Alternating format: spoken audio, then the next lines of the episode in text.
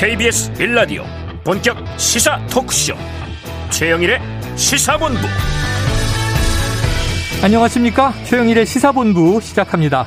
오늘은 국민의힘 이준석 대표 운명의 날입니다. 자 의혹이 사실이라는 측의 기업인은요 이준석 대표에게 받은 박근혜 시계를 찾았다 제출하겠다 이런 이야기를 했고요. 자 이 대표는 그런 게 있다면 내놓아 보아라 이런 시계가 나왔다고 하니까 시점 자체가 맞지 않는다 받아치고 있습니다. 자, 오늘 오후에 윤리위가 열리고 이 대표가 소명을 한 뒤 과연 어떤 일들이 벌어질지 국민의힘 당내조차 찬반으로 갈려서 아주 어수선한 날이고요. 자, 민주당은 전대루를 확정했습니다. 권역별 투표안은 철회했고 국민 여론조사 비중을 늘리는 전준위 안을 받아들였는데요. 그동안 폐쇄성 비판을 받아왔는데 조금 나아진 것인지 전당대회까지 지켜봐야겠습니다.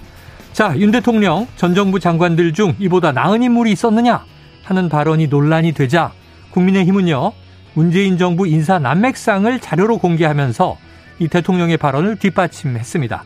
그런데 여기에는 당시 윤석열 검찰총장, 최재형 감사원장도 임명 강행으로 포함이 돼 있어서 자, 이 어떻게 봐야 할까? 또 궁금함이 커집니다.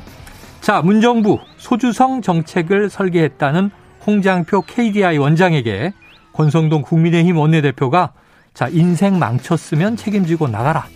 이런 이제 발언을 했다고 하고요. 홍 원장은 KDI는 정권의 나팔수가 아니라면서 사의를 표했습니다. 자, 전 정권과 현 정권의 충돌이 거칠어지는 모양새인데요. 자, 잘못된 것은 바로 잡아야 마땅하지만 또 이 국민들 입장에서 이게 생산적인 신구 권력의 마찰인지 살펴야 할 점도 있어 보입니다. 최영일의 시사본부 출발합니다.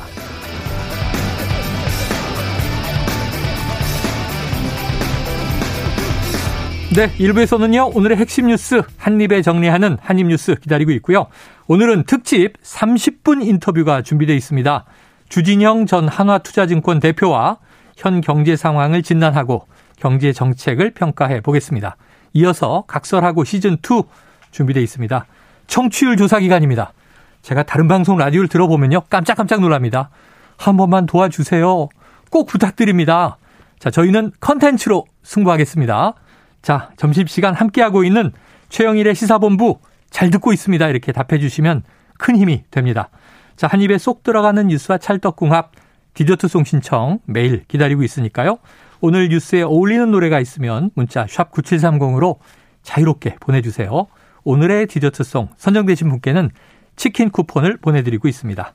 많은 참여 부탁드리면서 짧은 문자 50원, 긴 문자는 100원입니다.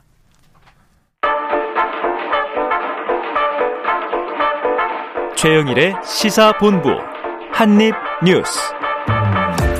네, 오늘 오창석 평론가, 박정호 오마이뉴스 기자와 한입뉴스 그 입을 한번 열어보도록 하죠. 자, 두 분 모두 충전 만땅 네. 하고 오셨죠? 네, 그렇습니다. 네, 청취율 조사 기간이니까 네. 힘을 더 내주시고요. 네. 재미없으면 킬할 거예요. 아, 그런데 이게 안타까운 뉴스부터 시작을 합니다. 코로나19 신규 확진자가 많이 늘었네요. 네, 그렇습니다. 계속 이제 증가세를 보이고 있는 거죠. 어, 오늘 영시 기준 코로나19 확진자가 18,511명 늘어서 네. 어, 신규 확진자 수가 42일 만에 최다치를 기록한 어. 제 집계치보다는 860명 적어요. 네. 하지만 일주일 전인 지난달 30일에 1.93배, 2주 전보다는 2.47배로 증가했습니다. 음. 그리고 눈에 띄는 게 바로 해외 유입 사례거든요. 네. 이게 194명으로 뭐 전날보다는 30명 줄었지만 음. 하지만 지난달 24일 이후 14일 연속 세 자릿수를 기록하고 있습니다. 네. 그러니까 뭐 입국자 격리 면제 또 국제선 항공편 증설 이 이후에 입국자가 늘면서 음. 해외 유입 사례가 증가하는 추세예요. 또 해외에서 확진자 늘어나고 있기 때문에 이런 부분들 유의 있게 좀 봐야 될 것 같고요. 네. 아, 다행히 위중증 환자 수는 아직 56명으로 어제보다 5명 적고 지난달 12일 이후 100명 미만을 유지하고 있습니다. 사망자 수도 지금 일주일 연속으로 한 자릿 수를 보이고 있거든요. 네. 아, 그리고 위중증 병상, 병상 가동률도 6.6%로 의료 대응 여력은 충분하다. 라는 평가는 받고 있습니다. 음, 하지만 지금 이제 연이틀 2만 명대까지 네. 가까이 올라가고 있는 상황은 조금 걱정이 된다. 자, 지금 이제 뭐 과거에 우리가 요즘 음. 코로나에 대한 관심이 좀 떨어져 있었지만 네. 중앙 중앙 방역 대책 본부가 매일 브리핑을 했잖아요. 네. 오전에 오후에. 자, 윤석열 정부 들어와서 과학 방역이 강조되고 있는데 지금 어떤 이야기를 대책으로 이야기하고 있나요? 네, 지금 이제 윤석열 정부는 전 정부는 이제 정치 방역을 했었다. 음. 그리고 우리는 과학 방역을 하고 과학적인 수치에 따라서 움직일 것이다라고 얘기를 했는데 네. 사실은 정권이 교체되고 윤석열 대통령이 취임한 이후에는 사실 감소세였고 네. 말씀하셨다시피 국민들이 다 관심을 이제 음. 두지 않는 상황이었다. 뭐 갑자기 일상으로 돌아온 분위기였죠. 네, 분위기였다가 지금 다시 급증한 이유로 전문가들은 이제 세 가지를 꼽습니다. 네. 여름철에 활동량의 증가. 음. 두 번째는 면역 회피 가능성이 낮은 변이 검출률이 높아졌다. 어. 세 번째는 이제 접종한 면역력 자체가 감소했다라는 네네. 것인데 음. 두 번째 변이 감출률이 높아졌다는 것은 어, 오미크론이 우리가 알고 있는 어, 변이 바이러스인데 음. 이 오미크론의 하위 단계인 네네. BA5라는 새로운 변이가 나타났어요. 음, 오미크론의 이제 변형인데 네. 하위 변이. 네. 근데 이게 지난주 기준으로 이 BA5 검출률이 24.1%가 어, 많이 됐다고 늘었네요. 합니다. 근데 지금 독일이나 이스라엘 같은 경우는 빠르게 급증했는데 그 이유가 BA5가 50% 이상 아, 검출됐기 때문에 우세종이 되면서 그래서 우리나라도 BA5가 우세종이 되어가고 있는 상황이기 때문에 음. 긴장감을 늦추면 안 된다라는 것이고 지금 60세 이상 접종률이 4차 접종률이 31%밖에 되지 않습니다. 네. 그리고 3차 접종자를 한 사람 중에 돌파 감염 사례가 26.8%를 넘어서고 네네. 있다고 합니다. 근데 이거는 이제 두 가지로 분석할 수가 있는 거예요. 하나는 이제 3차 접종을 했던 것이 음. 그냥 떨어졌다. 면역이 효과가. 떨어지고 있다. 음. 두 번째는 이렇게 26.8%나 된다는 것은 거의 뭐 다섯 명 중에 한 명 정도 된 네. 것인데 내가 몸에 불편함을 느껴서 찾아간 사람들 중에 네 검출률을 확인한 것이기 때문에 네네. 무증상인 사람은 아예 안, 안 왔다는 것이잖아요. 어. 그러니까 전체적으로 좀 국민들이 각성을 많이 하고 윤석열 정부는 전문가의 의견을 들어서 7일 의무 격리를 이 두 차례나 연장을 했습니다. 아, 지금 이어지고 있어요, 이게. 맞아요. 그렇기 때문에 이 부분에 대해서 추가 접종에 대한 얘기는 아직까지는 시기상조이긴 한데 음. 전문가들은 일단은 급한 대로 가능성도 있다. 네. 병상 확보라든지 이런 얘기는 권고를 많이 하고 있는 상황입니다. 네. 자, 어제 허준희 교수의 필즈상 수상 소식을 전하면서 오창석 평론가가 나는 수학 잘한다 그랬는데 예, 지금 26%는 5명 중 1명이 아니고 4명 중에 1명 꼴이죠. 네. 정정하겠습니다. 예, 죄송합니다. 그래요. 자, 그리고 또 지금 사정정국의 일환인가요? 이 소식은 자, 국정원, 그러니까 전, 바로 전 국정원장이죠. 박지원 전 원장 출연도 하셨었는데 그리고 서훈 국가안보실장 이후에 외교부 장관 국가안보실장이죠. 서훈은 네, 아니 네. 그뭐 국정원장도 했었고요. 아, 국정원장도 했었죠. 그렇습니다. 이 고발했다는 건 어떤 이유예요? 어떤 내용? 예, 그러니까 그 두 전직 원장의 사유가 다릅니다. 그러니까 먼저 아, 박지원 전 원장에 대해서는 서해 공무원 피격 사건과 관련해서 첩보 관련 보고서 등을 무단 삭제한 혐의 음. 이걸로 검찰에 고발을 한 거고요. 또 서훈 전 원장 같은 경우는 탈북어민 강제 복송 사건과 관련해서 아. 당시 합동 조사를 강제 조기 종료시킨 혐의 음. 이걸 고발을 했다고 밝혔습니다. 네. 그러니까 탈북어민 강제 복송 사건 이거는 2019년 11월에 있었던 거고요. 예. 예, 북한 선원 두 명이 동료 음. 선원들을 한 16명을 살해한 다음에 어. 탈북해 귀순 의사를 밝혔지만 어, 우리 이제 판문점을 통해서 북한에 추방을 하는 그런 네. 사건이었습니다. 이걸 좀 얘기하고 있는 거예요. 음. 그래서 하지만 이제 박지원 전 원장은 어제 여기에 대해서 바로 좀 반박을 했는데요. 국정원은 첩보를 공유하지 생산하지 않는다. 음. 국정원이 받은 정보를 이 첩보를 삭제한다고 원 생산처 첩보가 삭제되냐라고 음. 반문했고요. 뭐 이 그런 바보 같은 짓을 할, 할 원장도 국정원 직원도 없다. 네. 소설 쓰지 말고 안보 장사하지 말라 이렇게 강하게 반발하고 있습니다. 그리고 이제 민주당에서도 아니 이 직전 원장을 고발할 때 음. 부인할 수 없는 혐의를 가지고 해야지 원장이 부인할 정도의 사안을 가지고 고발하는 거 명백한 정치행위 아니냐 라고 우상호 비대위원장이 강하게 비판을 음. 했고요. 또 결국 최종 목표는 문재인 전 대통령이라고 볼 수밖에 없다. 네네. 강한 반발도 나오고 있습니다. 자, 지금 산업부 전 정부의 산업부에 대한 이제 수사 관련해서 이제 그 타겟은 문재인 전 대통령이다. 이런 얘기를 이제 민주당이 계속 해 왔는데 이번엔 국정원 발인데 전 정부의 두 명의 전임 국정원장이 동시 고발이 됐는데 이게 사안이 또 다르다는 그렇습니다. 것도 특이하고요. 네. 그리고 고발 사건 하루 만에 이게 수사 배당이 됐다는 거잖아요. 네. 굉장히 네. 빠른 거죠. 네, 굉장히 좀 빠르게 보고 있고 왜냐면은 네. 지금 김건희 여사 도이치모터스 주가 조작 사건 소환 조사 음. 그거 제대로 진행되고 있지 않거든요. 그 경찰이 이제 서면 진술 요구했는데 네. 지금 두 달 가까이 서면 제출되지 않았다. 네네. 물론 이제 변호사가 하는 일이다라고 하지만 김건희 여사가 의지만 있으면 빠르게 처리가 될수 음. 있는 부분입니다. 그런 한 사안에 비여해 봤을 때 비춰 봤을 때는 굉장히 빠르게 진행되고 있다라는 것인데 음. 중요한 건 말씀하셨다시피 동일한 사건에 있어서 두 명이 아니라 네. 서로 다른 사건에 있어서 두 명입니다. 그러게요. 그러니까 정확하게 전 정권의 사정기관 장을 향하고 있다라고 볼 수가 음. 있는 것인데 이 부분에 있어서 진실에 다가가기 위해서는 조사는 저는 하다 할 필요가 있다 보는데 지금 사안이 지금 듣기에도 조금 미심적인 부분이 있다. 음. 미심적인 부분이라는 것은 뭐냐? 박정 박지원 전 원장 같은 경우는 무언가를 삭제했다는 거잖아요. 네. 근데 삭제했다면은 말씀하셨다시피 삭제한 기록이 남을 수 있습니다. 어. 그리고 만약에 사람을 시켰다면 그 사람이 나와서 증언을 하면 끝입니다. 그렇죠. 그렇지 않고 삭제한 기록마저 남기지 않으려면 흔히 말하는 무슨 디가우징이라고 해서 네네. 완전히 없애버리는 방법이 있는데 중요한 건 디가우징을 한다 하더라도 완전히 없애버렸다는 증거가 남아요. 그렇죠. 무언가가 완전히 사라졌다는 증거가 남아요. 아니 이 일전에도 검사들이 네. 휴대폰을 다 또 일시에 바꾼 일이 있었잖아요. 네. 수사 과정에서. 음. 그래서 수사 과정에서 뭐 휴대폰을 예전에 검사 불기소 세트라고 해서 네. 동시에 몇몇 검사들이 하루아침에 음. 잃어버리는 네네. 놀라운 일들이 벌어지지 않았습니까? 근데 그러면은 이제 혐의 입증은 어려워지고 네. 증거물을 못 찾는 게 되지만 네. 국민들은 저건 무슨 정황인가 네. 의혹은 더 짙어지게 되지 않습니까? 그렇죠. 의심할 수밖에 없는 상황인데 지금 박지원 원장 같은 경우는 당당하다 찾아봐라 음. 그리고 삭제한 기록이 남아 있을 거다 만약에 삭제했다면 음. 그렇기 때문에 국민들이 듣기에도 조금 이상한데 조금 더 추이를 지켜봐야겠는데라는 네. 상황이 된 것이고요. 네. 서훈 전 원장 같은 경우도 마찬가지인 것이 합동 조사를 강제 종료시켰다는 것은 음. 합동에 들어간 모든 사람들을 눌러야 되는 일입니다. 네, 군경 관련해서 네. 합동 조사단 전체를 한 명씩 한 명씩 눌러야 되는 것인데 그렇다면 그 사람 중에 한 사람만 나서 또 증언하면은 네네. 이게 그냥 끝나는 거예요. 그렇죠. 근데 그 사람들은 그럼 다 같이 소환을 해야 되는 것인가? 음.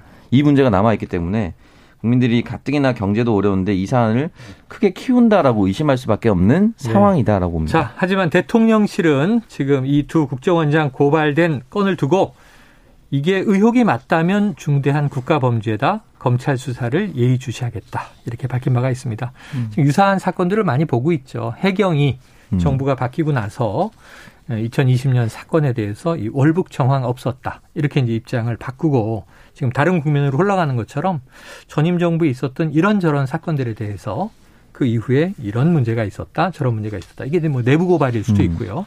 그리고 또 외부에서의 뭐 시민단체 고발일 수도 있는데 자, 사정 정국으로 흘러가는 것 아니냐 이런 이야기들이 또 나오고 있습니다.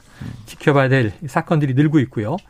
자, 다음 이슈는 지금 이 비서관의 부인 그 나토 네. 어 이 저 정상 회의에 동행했던 일 때문에도 지금 시끌시끌 정리가 안 되고 있는데 여기에 더해서 이윤 대통령의 인척 채용이 있었다. 이게 대통령실 얘기일 텐데 네. 어떤 내용입니까? 그러니까 이 대통령실 선임 행정관 최모 씨가 네네. 아, 지금 근무하고 있는데요. 윤 대통령 외가 육촌이라고 합니다. 음. 한남동 관저를 보좌하는 가칭 관저팀 팀장을 맡은 것으로 알려지고 음. 있는데 그래서 이게 친인척 채용 논란 뭐 이것도 불거져 있지만 이것과 별개로 최 씨가 김건희 여사의 일정을 조율하는 사실상 제2부속실 역할을 한 거 아니냐 아. 이런 의혹도 지금 나오고 있어요. 그러니까 이렇게 친인척 채용 문제가 불거지자 대통령실은 아니 이 최선희 행정관 같은 경우는 대선 경선 캠프 구성 때부터 여러 업무를 수행해서 음. 업무 연속성 측면에서 네. 대통령실에 임명된 거다. 음. 또 장기간 대기업 근무 경력 등을 감안할 때 임용에 아무런 하자가 없다. 음. 특히 외가 육촌은 이해충돌 방지법상 채용 제한 대상도 아니다. 네. 그러니까 법적으로 문제가 없다. 이렇게 강조를 하고 있어요. 아, 이 친인척 채용 논란으로 번지는 것을 좀 사전 차단하려는 그런 대통령실의 모습으로 좀 풀이가 되고 있는 상황이고요. 음. 이렇게 되면 최 씨를 포함해서 또 아, 코바나 컨텐츠 출신 어, 두명 직원, 네 직원도 가 있고 이렇게 사실상 제2부속실 역할을 하는 그런 네네. 팀이 마련돼 있는 거 아니냐 이렇게 볼 수 있는 정황이 나오고 있는 겁니다. 네, 대통령의 인척 인사비서관의 부인 음. 그리고 이제 여기에 코바나 컨텐츠 직원 출신의 음. 어, 이제 또 대통령실 직원 음. 그리고 이제 일전에 문제가 됐던 건 이제 봉하마을에 동행했던 뭐 지인 네. 이런 문제들이 계속 김건희 여사 주변에서 그럼 빨리 공적 조직을 만들어라 네. 여당 내에서도 나오는 얘기죠. 자 그런데 이런 것이 음. 지금 이제 오늘 제가 기사를 보니까 위법은 아닌데 부적절하다 음. 이런 내용들이 있어요. 지금 음. 이제 오창석 평론가님 뭉뚱그려서 네. 지금 전임 정부 분들 예를 들면 우상호 비대위원장도 그렇고 탁현민 전 음. 의전 비서관도 방송에서 무슨 얘기들을 하던데 어떤 문제가 있는 겁니까? 정리하면 어 기본적으로 가까운 사람들일수록 여기에 권력이 몰리거나 음. 몰린다라는 것은 이제 비선 아닌 비선으로 활동할 수가 있는 공식 직책을 맡는다 하더라도 네네. 직급을 초월할 수 있는 상황들이 발생하게 됩니다. 음. 그러니까 예를 들어서 김건희 여사에게 윤석열 대통령 외가 6천이 붙어 있다라고 음. 한다면 이 사람보다 높은 직급의 사람들이 있겠죠. 음. 낮은 직급의 사람들도 있겠지만 네네. 그러면 위에 있는 사람 아래에 있는 사람 다 패싱되고 이 사람한테 무언가가 몰릴 가능성이 높고 네. 무언가가 몰린다면 이것으로부터 문제가 발생할 수가 있다는 겁니다. 음. 그래서 국회 같은 경우는 이제 예전에 더불어민주당 서영교 의원 네. 이제 친족을 음. 어 이제 채용하면서 그때부터 이제 고시를 하게 되어 있습니다. 네, 네. 사촌은 사촌까지는 친족, 팔촌까지는 혈족 뭐 이런 식으로 이제 분류를 음. 하더라고요. 그래서 이 문제가 어, 조심스럽기 때문에 수많은 인재가 있기 때문에 굳이 이렇게 가까운 혈족이나 친족을 쓰지 않는 것이 관행이 되었죠. 그 뒤로부터는. 음. 그렇기 때문에 이 부분에 대해서 문제를 삼을 수밖에 없는 것이고, 어, 가까운 사람들이 있으면 문제가 생길 수밖에 없어요. 그러니까 예를 들어서 돈 문제라든지 권력 문제라든지 또는 인사의 문제라든지 이런 것들이 발생할 수가 있고 이게 어제 저녁 9시에 KBS가 단독으로 취재를 해서 네. 보도를 했던 내용이고 강릉까지 또 찾아갔다는 거 아니겠습니까? 음. 강릉 최씨이기 때문에 네네. 찾아가서 설명을 하면서 쭉 얘기를 들어보니까 원래 친했었고 음. 원래 잘 이야기를 주고 받을 수 있는 사람이었다. 음. 뭐 거기까지는 그럴 수가 음. 있다고 보지만은 말씀드렸다시피 가까우면 가까울수록 문제를 발생하고 지금 대통령실의 해명도 장기간 대기업 근무 경력을 감안했다라고 네. 얘기를 하는데 이거는 사실은 대기업 근무 경력을 감안한다면 모든 사람들이 대통령실에 들어올 수 있느냐 음. 그 부분은 아니거든요. 네. 그러니까 정치의 영역과 대기업의 영역은 또 다른 부분입니다. 음. 그러니까 대기업의 영역에 있었던 게 중요한 게 아니고 어떤 기업과 무관하게 육촌이었기 때문에 들어온 거잖아요. 네, 네. 그러니까 이 부분에 있어서 채용 과정의 문제는 분명히 있을 수 있다. 아니, 이게 시각에 따라서 너무 다양한 국민들의 생각이 있을 것 같아요. 음. 대기업 출신이라고 하면 어느 대기업이 또 혹시 대통령실에 로비하는 거 아니야? 뭐 이런 음. 또 이제 의심을 가질 수도 있고. 그, 그런 로비에 참고 될 수도 있다는 네네네. 거죠. 그러니까 이제 대기업에서 뭐 어떤 업무를 직무를 했고, 그래서 이제 이 캠프에서 대선 캠프에서 어떤 역할을 했고, 그 과정에서 들어왔고, 굉장히 신원이 확실하다라는 이제 주장으로 들려요. 음. 근데 그 외에 다른 문제들은 없는지도 이제 또 살펴볼 필요는 있다. 음. 자, 우상우 비대위원장은 굉장히 강한 이야기를 했습니다. 이 김 여사를 통제할 사람이 없어서 멋대로 사고를 못 치게 한다. 이런 네. 또 이제 강한 발언을 내놨고요. 탁현민 이제 의전 비서관은 이런 얘기를 했어요. 민간인이 나토 회의 관련해서 사전 답사를 했다. 음. 이게 심각한 보안 사고다. 하면서 네. 이제, 이제 대통령실이 임시로라도 고용할 수 있는 경우에 그 절차 같은 것들을 이제 쭉 이야기를 하더라고요. 그렇습니다. 그러니까 사실은 심각한 보안 사고라고 얘기하는 것은 이 신 씨가 미리 가 있었잖아요. 음. 미리 가서 준비를 했다는 것은 일정도 다 알고 있고 동선도 알고 있고 다 알고 있는 상황인데 그건 당연히 민간인한테 그 정보가 다 넘어갔으면은 음. 기밀 유출된 거 아니냐 네네. 이런 얘기를 하고 있는 거고 또 민주당 쪽에서 한 얘기를 들어보면 그 신 씨가 스페인에 가서 미리 가 있었고 음. 뭐 어떤 일정을 소화했을 텐데 그러면 기타 수행원이라고 얘기를 했으니까 뭐 탁현민 전 비서관은 기타 수행원이 전 정부에는 없었다라고까지 얘기를 했어요. 음, 음. 그래서 그 없는 건데 이번에 만들어진 것 같다라는 얘기를 했었는데 네. 그러면 기타 수행원은 가 있으면 수행원이니까 네. 어떤 공적인 역할을 했던 거 아니겠습니까? 민간인이지만 음. 그때 어떤 일정을 움직였는지 또 어떻게 이 비용을 썼는지 네. 하나하나 체크를 해봐야 된다. 이런 얘기까지 네. 하고 있습니다. 여기에 대해서 권성동 국민의힘 원내대표가 BTS도 가지 않았느냐 했던 발언이 또 일파만파인데 네. 그 얘기도 밝혔어요. BTS는 지금 문화 외교 대사로 임명을 그렇습니다. 하고 음. 그 공식 직함을 준 거죠. 네. 그리고 정당한 비용도 지불했다. 음. 근데 지금 이 지인이라고 하는 인물은 그 부인은 자원봉사 차원이라 네. 뭐 따로 돈도 안 받았다. 이걸 이제 해명을 한 건데 음. 경우가 지금 많이 달라요. 그러니까 돈을 안 받았다는 것은 그럴 수 있다 치지만 음. 국민의 혈세가 안 들어갔냐? 음. 이 부분은 아니거든요. 일단은 공군 1호기에 탑승을 했죠. 네, 탑승 비용도 있고 그 전에 사전 답사를 갔다면 사전 음. 답사 비행기 또는 음. 숙박비 다 네. 들어가는 겁니다. 고민정 의원은 이제 자신의 SNS를 통해서 이것만 계산해도 한 2천만 원 정도에 달한다. 음. 그러니까 이 금액이 크고 작고를 떠나서 이 돈이 왜 국민의 동의 없이 들어갔느냐에 대한 설명을 해야 된다라고 음. 이야기를 하고 있기 때문에 어, 돈을 안 받았다가 문제가 아니라 돈이 네. 어떻게 들어갔는고 왜 이렇게 쓸 수밖에 없었는지에 대한 해명은 좀 구체적으로 할 필요가 있다 고 봅니다. 자, 이제 문제 제기가 되고 있으니까 대통령실에 또 일목요연한 정리가 있으리라 기대하고 듣고 나서 종합적으로 한번 판단해 보도록 하죠. 자, 점심시간 교통 상황 알아보고 이어가겠습니다.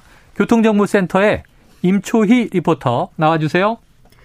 네, 이 시각 교통정보입니다. 오늘 오후에 비가 전국적으로 강하게 내릴 것으로 예보돼 있는데요. 아직까지는 비로 인해서 운행에 불편한 곳은 없습니다. 경부고속도로 서울 쪽으로는 천안 부근 1차로에서 표지판을 철거하는 작업을 하고 있습니다. 이 영향으로 2km 구간 정체고요. 더 가서는 양재 부근에서 반포 나들목까지만 밀립니다. 경인고속도로 서울 방향은 서운 분기점 진출로에서 사고를 처리 중이라 주의하셔야겠습니다. 영동고속도로 강릉 쪽은 서창에서 월곶 부근 밀리고요. 반월터널 4차로에선 화물차 관련 사고 처리 중이라 주의가 필요합니다. 좀 더 지나 용인에서 양지터널 부근 더디 느름 보이고요. 이후 쭉 수월하다가 강원 지역에선 속사에서 작업하고 있어서 밀립니다. 중앙고속도로 부산에서 대구 방향으로는 대저 분기점 2차로, 초정 1차로, 그리고 대동요금소 부근 3차로에 모두 화물차가 고장으로 멈춰 있어서요. 초정부터 정체가 아주 극심합니다. KBS KBS 교통정보센터에서 임초희였습니다.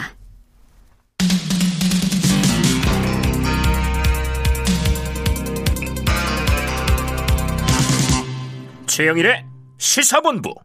네, 오프닝에서 신구 권력이 충돌하는 양상이다. 이거 좀 우려된다. 이런 말씀 드렸는데요. 곳곳에서 터져 나오는 얘기입니다. 자, 이제 환경부 장관 전 정부에 이미 이제 법적 처벌을 다 받았고요. 지금 수사되고 있는 게 이제 산업부 블랙리스트인데 그러니까 이전 정권에서 임명한 산하 기관장들을 임기가 다 되지 않았는데 내쫓으려고 했다. 이제 이런 거잖아요. 근데 이번 정부에서는 이제 그게 이제 부처별로가 아니라 아예 네. 여당 원내대표가 음. 이 사람들 다 나가야 된다 라고 이야기를 하는데 그 중에 하나가 홍장표 KDI 원장이었습니다. 네. 한국개발원장이죠. 자, 이른바 이제 소득주도 성장 정책을 설계한 사람이다. 그런데 이 홍장표 KDI 원장이 사의를 표명했네요. 네, 그러니까 사의 표명을 그냥 한 게 아니라 음. 한덕수 총리를 향한 글을 썼어요. 아. 이거 좀 내용을 좀 봐야 될 것 같은데요. 사실 한덕수 국무총리가 지난달 28일 기자단 간담회에서 음. 홍 원장의 거취를 두고 네. 아니 소득주도 성장 설계자가 KDI 원장으로 있는 게 말이 안 된다. 어. 바뀌어야지. 윤석열 정부랑 너무 안 맞는다 이렇게 얘기를 했어요. 네네네. 사실상 사태 압박을 한 셈이 됐는데요. 어. 대해 홍 원장이 총리 말씀에 대한 입장문 어. 이런 제목의 글을 발표를 했어요. 아, 총리께서 정부와 국책 연구기관 사이에 다름은 인정될 수 없다면서 저의 거취에 대해 말씀하신 것에 대해 크게 실망했다. 아. 이런 발언은 연구의 중립성과 법 취지를 훼손시키는 부적절한 말씀이었다고 생각한다라고 지적을 했습니다. 아, 그러면서 국책 연구기관은 연구의 자율성과 중립성을 보장하기 위해서 원장의 임기를 법률로 정하고 있다. 이거는 국책 연구기관이 정권을 넘어서 음. 오로지 국민을 바라보고 연구하라는 뜻으로 알고 있다. 라고 얘기했어요. 그러면서 총리께서 KDI와 국책 연구기관이 정권의 입맛에 맞는 연구에만 몰두하고 정권의 나팔수가 되어야 한다고 생각하신다면 음. 국민의 동의를 구해 법을 바꾸는 게 순리다라고 어. 일가를 했습니다. 아 근데 사실은 이 얘기 그러니까 한덕수 총리가 지난달 28일 압박성 얘기를 한 다음에 홍 원장 얘기를 뭐냐면 그 발언하기 전날에 감사원이 이 한국개발연구원 쪽에 이례적으로 대대적인 감사 자료 제출을 음. 요구했다고 해요. 네네. 그래서 이 발언과 이례적인 감사 자료 어, 제출 요구 이런 걸 봤을 때 홍 원장은 이게 좀 압박이었다라고 느낀 것 같습니다. 음.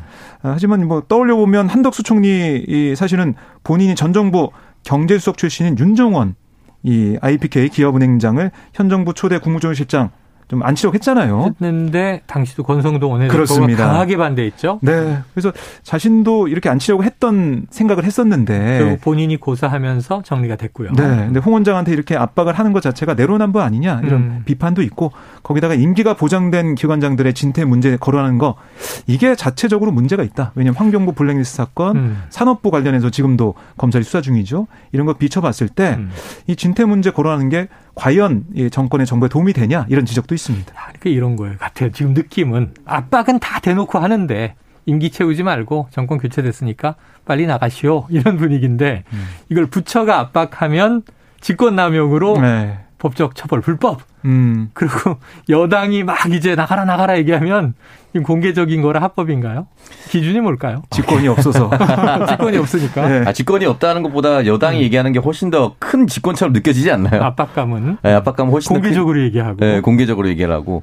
사실은 공개적으로 얘기하는 게 불법이라고 얘기하기는 어렵지만 네네. 네. 공개적으로 얘기하는 이 압박성 발언은 쉽게 할 수 없었거든요. 네네. 근데 지금 현 정권 들어서 너무 쉽게 얘기하니까 아. 원래 그 정권에도 그 전 정권에도 그렇고 그 전전 정권에도 이렇게 네. 공개적으로 했었나라는 음. 착각이 들 정도로 좀 음. 당당하게 얘기하고 있고 임기를 지켜줘야 된다라는 부분에 있어서 권, 어, 윤석열 총장 시절에 본인이 얘기했었던 네네. 부분이잖아요. 그러니까 임명했었던 사람들에 대해서 그러니까 이 부분에 대해서 지켜지지 않는다라는 것이 좀 안타까운 음. 부분이고 홍장표 원장 같은 경우는 임기가 3년 시작해서 1년 지나서 2년 남았습니다. 네네네.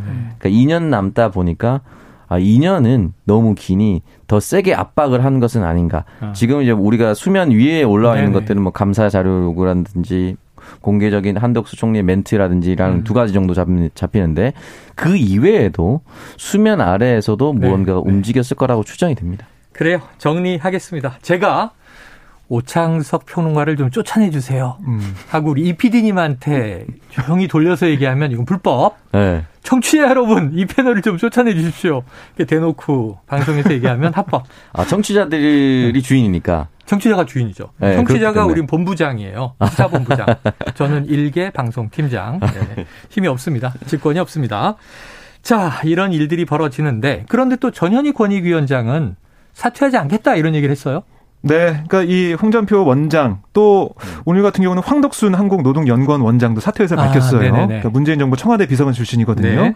아, 이런 상황에서 전현희 위원장 같은 경우는 아니 이 권익위는 위원회 조직이다. 아, 음. 위원회는 국회 또 대법원장이 추천을 한 독립적이고 음. 신분과 독립이 보장되는 임기가 보장되는 기관이다라고 얘기하면서 사퇴를 하지 않겠다는 뜻을 거듭 밝혔습니다. 음. 아, 그리고 지난 정부 시절 권익위원장으로 재임하면서 법령에 정해진 독립성과 자율성을 철저히 지켰다라고도 주장을 했습니다. 네. 자, 오늘 이준석 국민의힘 대표 윤리위가 열리는 날이죠. 그리고 이제 소명을 하고 어떤 결정이 나올까? 혹은 또 결정이 미뤄지는 거 아니야? 여러 가지 추측들이 있는데요. 자, 몇 시에 열립니까? 네, 오늘 7시에 국회 아, 본관에서 열리거든요. 왜 항상 저녁에 해요? 좀 대낮에는 하면 안 되나요? 저녁에 좀 더 심도 있게, 심도 있게 논의하기 위해서 피곤한 시간인데. 아, 그런가요? 네. 기자들도 아마 다 대기라고 하실 아, 텐데 그렇죠. 오늘은 더 주목이 되는 게 바로 이준석 대표가 출석을 합니다. 네. 소명을 하기 때문에 이 성상납 증거인멸 교사 의혹 관련해서 이 대표가 어떤 얘기를 할지 음. 아홉 명의 위원이 여기에 대해서 어떻게 평가를 할지 이거 좀 봐야 될 것 같은데요. 음.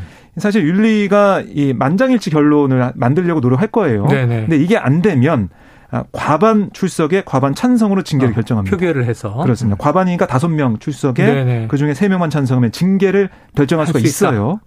네 단계입니다. 징계는. 네. 어, 이 경고, 당원권 정지, 탈당 권고, 제명 네 단계인데 이 대표가 당원권 정지 처분을 받게 되면 사실상 당 대표직 유지가 어려워지는 거 아니냐. 음. 왜냐하면 이 최소 1개월에서 최장 3년 네. 뭐 이렇게 당원권 정지를 할 수가 있는데 당원이 아니니까 직무도 멈춰야 되겠죠. 그렇습니다. 뭐 그 기간의 차이가 있겠지만 당원권 정지를 받고 나서도 뭐 뭐 1개월이면 1개월, 2개월이면 2개월, 그 이후에 다시 당대표를 할 수 있겠느냐. 네네. 의구심이 제기가 되고 있는 거고요. 어, 그리고 또 경고 처분 받게 되더라도 이 대표 리더십에 상처를 입게 될 거다. 음. 이런 관측도 나오고 있습니다. 자, 그러면은 간단하게 오늘 소명 이준석 대표가 말하고 싶은 게 있을 텐데 지난번에는 김철근 정무실장이 증인으로 갔다가 네. 그 징계 개시가 되는 그렇습니다. 이상한 상황이 됐고요. 지금 김철근 실장은 증거인멸 한 적 없다 강하게 반발하고 있어요. 자, 오늘 이준석 대표가 뭐라고 소명할지 오창석 평론가님이 짧게 요약해 주십시오. 아, 제가요? 이준석 대표의 마음은 제가 알기는 어렵다고 생각이 들고요. 그동안 해왔던 것과 마찬가지로 음. 그 부분에 대해서는 확인차 내려갔던 것이고 음.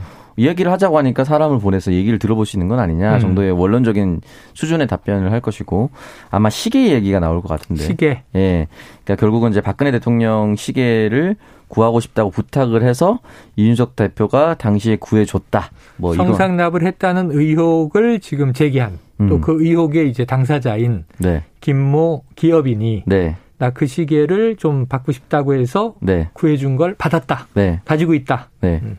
그래서 이때 상황에서 이준석 대표가 처음에는 이제 1년 번호 조회 보면 누구한테 줬는지 음. 알 수가 있다고 했는데 이게 사실은 시계를 왕창 찍어내서 네네. 시계를 누군가한테 전달해서 이준석 대표가 그걸 받아서 만약에 전달을 했다라고 한다면 가정입니다. 전달했다고 한다면 1년 번호는 애초에 이준석 대표한테 향해 있던 기록이 남아있지 음. 않을 가능성이 훨씬 더 높습니다. 기념품들을 막 뿌리니까. 네, 대부분 안 남아있을 가능성이 네, 높아요. 네. 그렇기 때문에 이 부분은 애초에 검증하기 어려운 것인데, 음.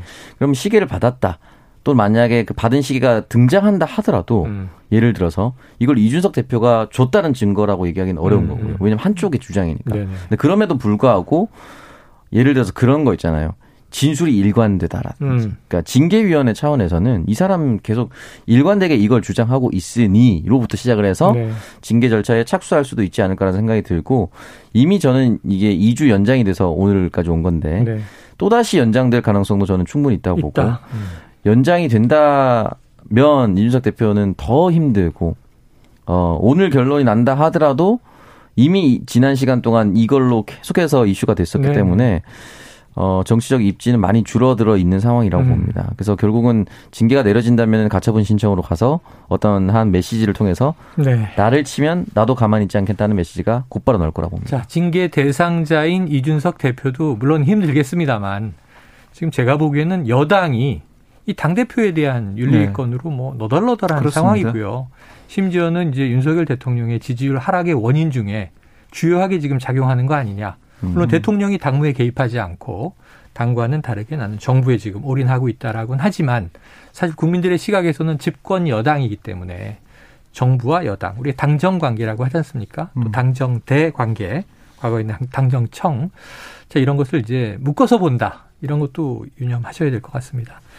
자, 민주당은 전대로 갈등은 봉합됐지만 여전히 이제 친명 대 친문 전쟁의 불씨는 남아 있다. 이런 이야기가 계속 나오고요.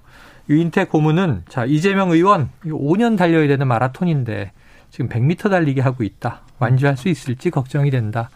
이런 이야기도 남겼다고 하네요. 자 민주당 상황은 이 2부에 각설하고 해서 또 한번 심층적으로 이야기를 나눠보도록 하겠습니다. 자 오늘 한입뉴스 여기서 정리하죠. 박정호 기자, 오창석 평론가 수고하셨습니다. 고맙습니다. 자 오늘의 디저트송은요. 청취자 2055님의 신청곡입니다. 와 소녀시대 힘내. 소녀시대가 완전체로 돌아왔거든요. 네. 박 기자님 에스파만 잘하는 거 아니에요. 왕년의 걸그룹도 있어요. 자, 정치, 경제, 사회 모두 어렵고 어지럽고 힘든 요즘이네요. 소녀시대 힘내 신청합니다. 이 최영일의 시사본부도 청취율 조사 힘내세요. 감사합니다. 자, 노래 듣고 입으로 돌아옵니다.